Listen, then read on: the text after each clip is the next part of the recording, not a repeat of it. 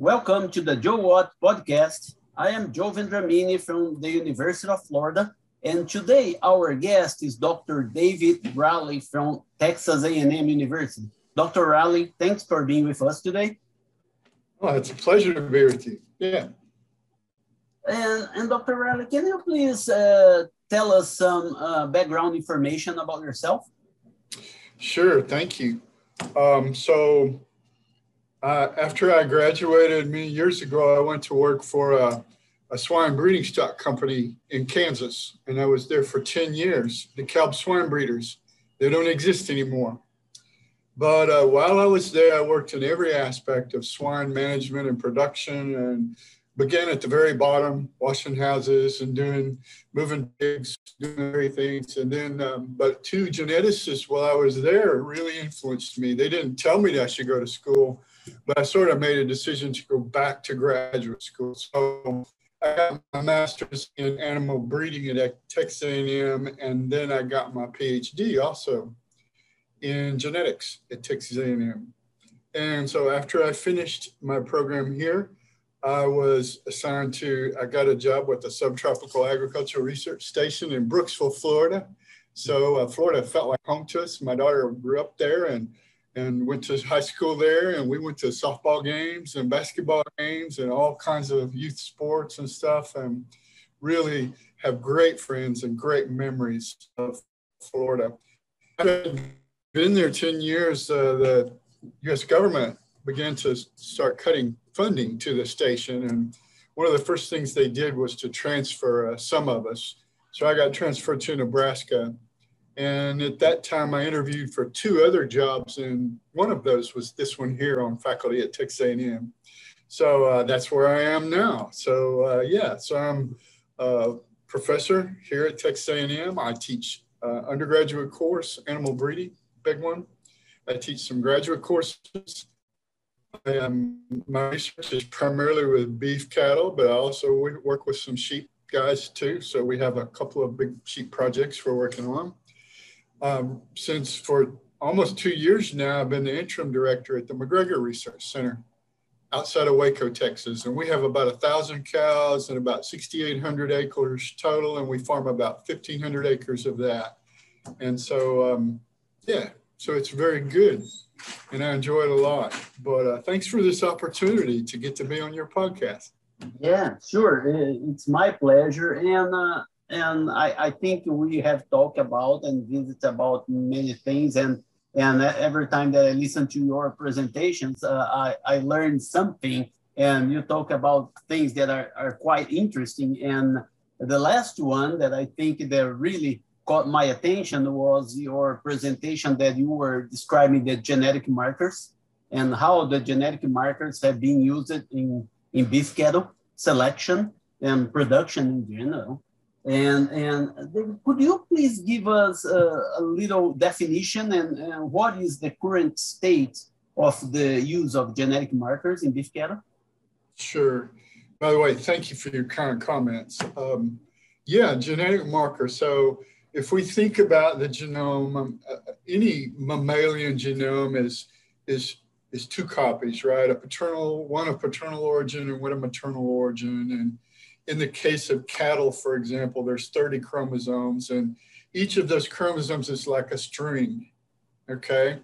And we know because researchers have really published some excellent, we call them maps of these genomes, right? So we know physically what exists on each chromosome. By the, by the way, we number them from largest to smallest. So the largest is chromosome one.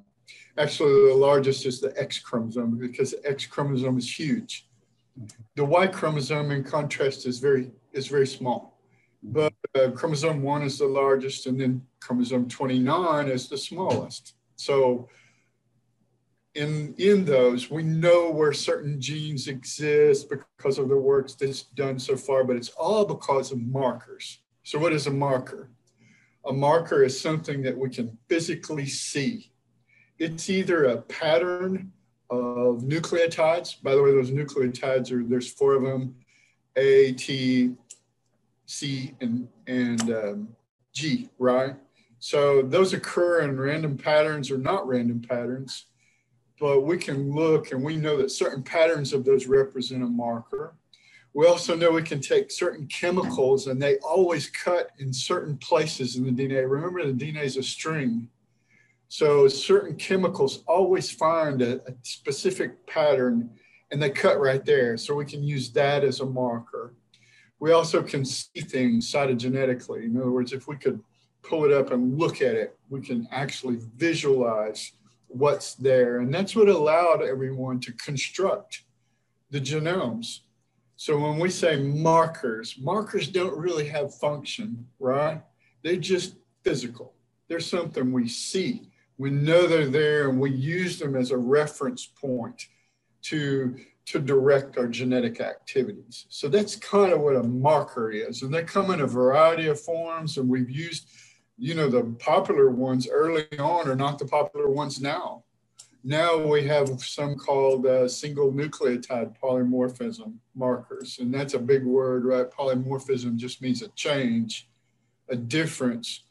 So if we went and had a string of DNA from a set of animals and we found a couple that have a certain change in this one position, well, that's what we would call a single nucleotide polymorphism. Mm-hmm. And those give us reference with respect to the map, right? So we can deviate from those and we find genes or we find other structural abnormality or structural things that help us. Does that kind of help with in terms of what a marker is? Absolutely. Yeah, that yeah. Is a, a great definition of what is actually the marker, right?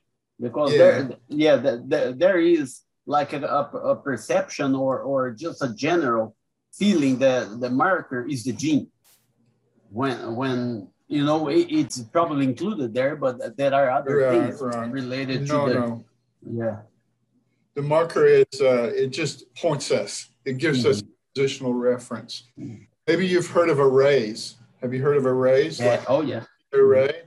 So mm-hmm. for uh, really, it's so economical now. We can pay twenty five dollars and we get this array is a piece of glass and it has a bunch of chemical reactions on it. And all we have to do is assay that one per animal. And all of a sudden we have, you know, 100,000 places in the genome that we know where they are. They're markers. And we can use those in our knowledge of the animal to, to help us, you know, associate it with what do we see in the animal? What phenotype is important to us? So those arrays are really popular now and they're very economical too. We can use them almost all the time, but they're composed of single nucleotide polymorphism markers. In other words, we know where they are. So once we have it and we assay an animal's DNA, then we go, okay, well, we get those 100,000 genotypes at those places and we use them statistically then. Yeah. And and we, I think, uh, uh, translating that to the production standpoint, it seems that on the dairy business, uh, they have been using that probably longer, and and, and now uh, I think more widely than on the beef cattle side of the production system. But but it seems that now the, the beef cattle side is also picking up and, and trying to relate some of those traits to the market, right? Sure, that's right. So dairies, its structure is very conducive to utilization of these types of techniques, right? Because first of all, you have um, you, you know you have uh, progressive people that own a lot of cows, okay, and so they're able to take advantage of economies of scale with respect to genomics. Also, there's very few bulls used on the dairy population, right? that's helpful too, especially with these kinds of things. So, yeah, they've used the markers and we are starting to use them too. Of course, ideally, what we want to find is the gene, the gene itself, right? Right, right. Not there, and the marker it just serves as a a proxy mm-hmm. for gene. So yeah, that's where we are with in beef cattle genetics right now. And actually, lots of effort to do some prediction of merit using markers for sure.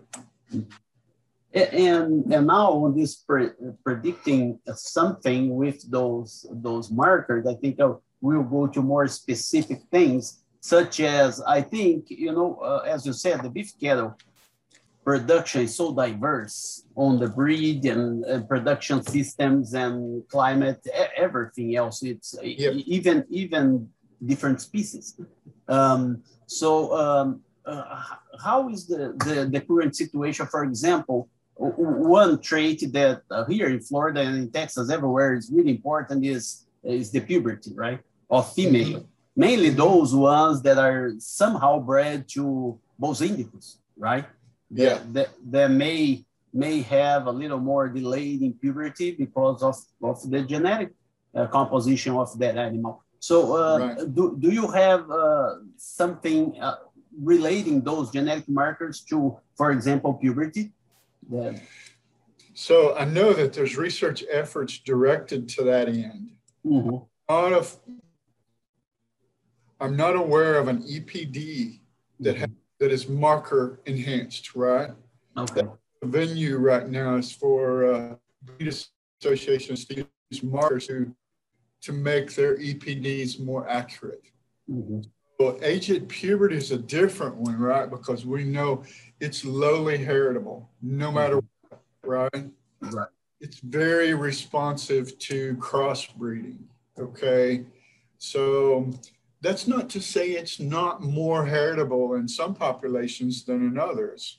And in fact, a very famous um, geneticist at the University of Florida. He was also the department head, Dr. Marvin Koger. He always thought that puberty was more heritable in Brahman cattle than it was in other types of cattle. And he was, I suspect he was right, you know.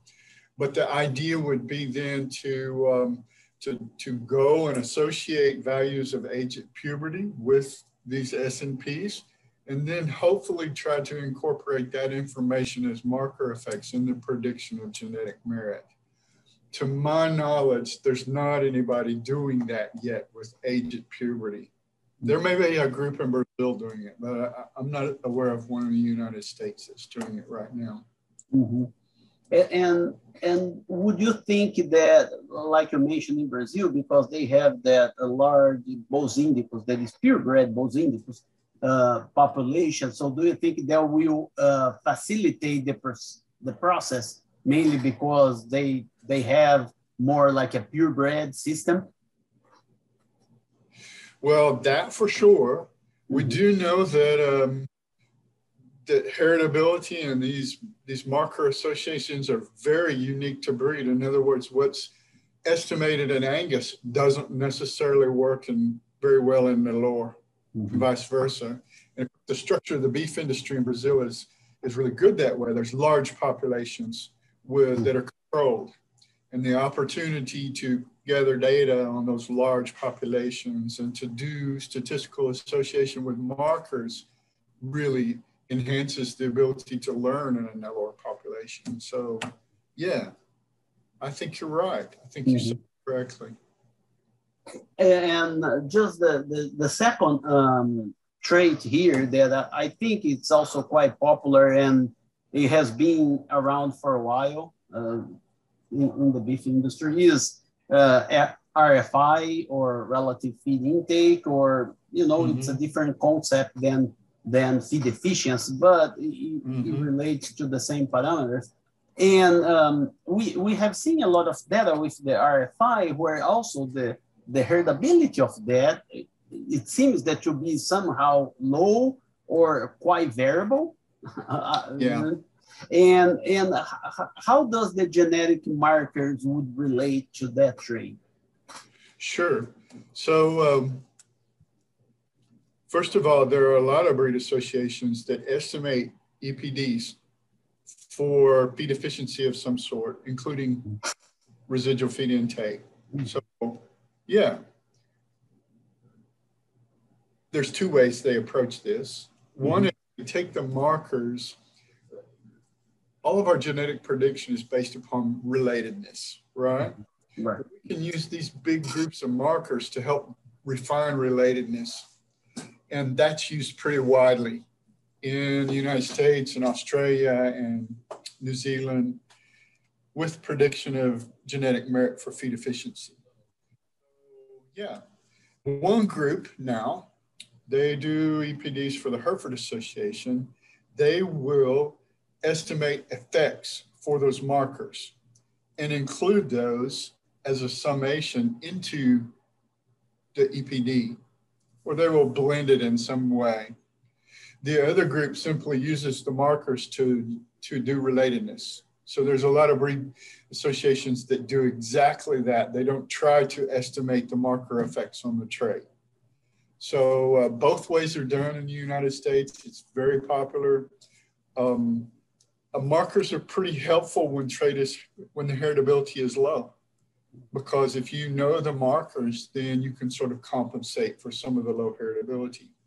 There's a group in Canada also that looks at uh, heterosis in terms of markers with respect to this trait too for uh, residual feed intake and also average daily gain, residual average daily gain, those types of traits. So yeah, it's very popular. It's a, you can buy genetic tests for sure, and they're including some of those markers on some of the genetic tests from the major gene, genetics companies that sell products in the United States. So yeah, those are in there too. They're usually as a part of an index. It's not a single, it's not a single test you buy. It's a part of an index that they've built into it. Similar to the way the American Angus Association creates indexes of EPDs also. So yeah, so that's a good trait to, to talk about that because there's a lot of effort being put into utilization of markers to predict genetic merit for, for feed type traits. Yeah. And, and uh, I think, as you mentioned at the start, so this is certainly a evolving thing, right? Mm. That I think every, every time that uh, a new research or new markers, new genes, and and I, yeah. I, I think I, I am not sure where we are at right now, but I think it seems that progress have been made throughout the way, and I think that is you will keep going, right? I think that's my feeling. You're, I think you're right. You know, look at the computational advances of the last 10 years. I don't expect those to slow down. I expect us to be able to handle bigger and more data all the time in the prediction of genetic merit. I think there might be an upper limit on what's effective there, though. We need to start finding genes. Mm-hmm. To transition from markers to genes. We're going to have a sufficient computing. Mm-hmm. We're going to have great research populations we need to start understanding genes and gene networks and how can we predict animal performance if we know the actual genotype of the gene, not the marker. So uh, I think that's our direction. But computationally, boy, and our students are brilliant. They're smarter than we ever were. They're getting better and better, and they're able to do more things computationally. Mm-hmm. There's there's going to be a lot of change in our, in our discipline in the next 10 to 15 years. It's, it's quite exciting, really. Yeah, um, I, I, I am not sure if, uh, uh, although I have seen some people trying to translate that gene to a, a, trait right now in a way that is black and white. I don't see that way, but I, I think what probably the future, right? Well, like we are talking about the computer technologies, we're gonna get there one day and we may may have a, a, genetic test that will tell us the gene, and then we'll have a probability that that gene will translate in some feed efficiency or, or whatever trait, right? We, uh, sure. I, I, think that that is the way. I think we have a lot of information now. It's a lot of noise in the mm-hmm. system. I don't know sure. if you agree, and and may not sure, be accurate. May not be really accurate. I think uh, kind of rushing the technology and trying to get the end product without we having the, the information that we need. But I have no doubt that we are going towards that way and we'll make it. You bet. You bet. It is a, it's an exciting time. It's also important for us to remember genetics is only part of the equation, right? Genetic expression is contextual for the environment, right? One of my favorite quotes, you remember who Craig Venter is? Yeah. Mm-hmm. Venter was the guy who published the first complete human genome. And uh, one of my favorite quotes is he says, DNA is never destiny. It's always contextual, right? right. The genes are always expressed in an environment that influence their expression greatly. Mm-hmm. know a little bit, but yeah. Yeah, uh, yeah, and that is exactly right, right? You you can make the best Brahman selection that you have in South Florida, but if you take to Nebraska, you may not. Yeah, we know you, that, may, right? you may not do as well as it's doing here, and vice versa, right? We can have That's the best, the That's best Charolais and bring it here, and but anyway, David, I, I really would like to thank you, yeah, for participating in the podcast. We are going towards the end of our time here, but it's very interesting, and I really appreciate your time. Uh, thank you so much, Joe. You're a good friend. Uh, I'm happy and uh, happy to talk to people in Florida. We, we do miss Florida. We appreciate you guys. Yeah, we hope to see you here sometime, so we'll we'll talk more about this this interesting thing. Yeah. Okay. And uh, thank you for, for listening to the podcast. I am Joe Vendramini. Joe, what?